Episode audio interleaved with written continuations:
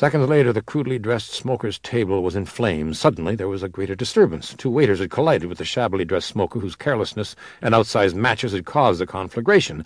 He responded with rapid wing chun chops, rigid hands crashing into shoulder blades and throats, sending the boys reeling back into the surrounding customers. The manager, now roaring, intervened, and he too fell away, stunned by a well-placed kick to his rib cage. The unshaven Chinese then picked up a chair and hurled it at the screaming figures near the fallen man. The riot had taken hold. The unshaven man glanced across the room at the single table next to the wall. The priest was gone. The priest stepped through the door far back into the wall near the entrance of the cabaret. He closed it quickly, adjusting his eyes to the dim light of the long, narrow hallway. Down the corridor, no more than twenty-five feet away, a startled man sprang from the wall, his right hand plunging beneath his jacket to yank a large, heavy-caliber revolver from an unseen shoulder holster. The holy man nodded slowly as he moved forward with graceful steps appropriate to a religious procession. The guard had no chance. Swiftly, the priest pulled a razor-thin, double-edged knife from the folds at his waist. He slashed the man's wrist, half severing the hand with the gun, then arced the blade surgically across the man's throat. He fell to the floor, a corpse. Without hesitation, the killer priest slid the blemished knife into the cloth of his caftan, and from under the right side of his robe he withdrew a thin-framed Uzi machine gun and crashed it into the door with the strength of a mountain cat, racing inside to find what he knew he would find. Five men were sitting around a table with pots of tea and short glasses of potent whiskey nearby.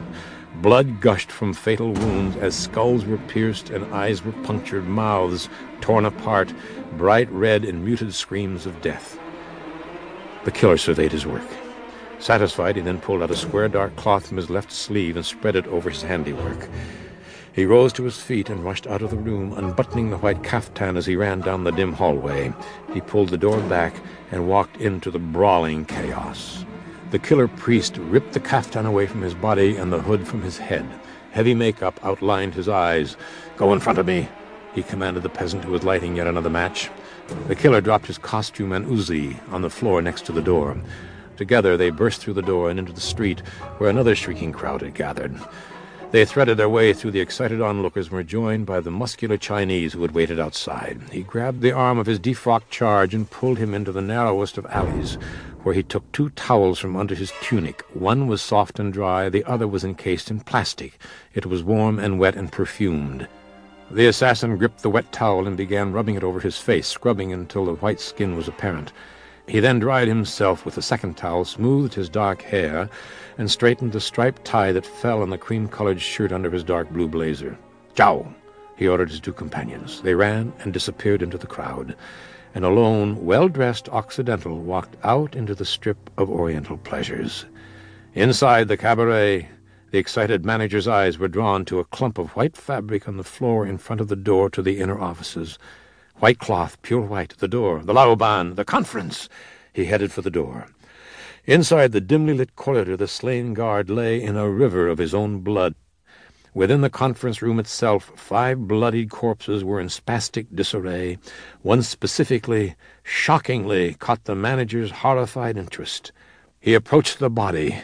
With his handkerchief he wiped away the blood and stared at the face. "We are dead," he whispered. "Kowloon is dead. Hong Kong is dead.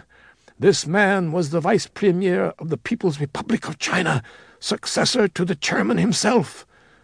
Alongside the riddled, bleeding corpse was a black bandana. Written in the circle of blood underneath was the name Jason Bourne. The manager sprang across the floor. Great Christian Jesus, he uttered, his whole body trembling. He's come back. The assassin has come back to Asia.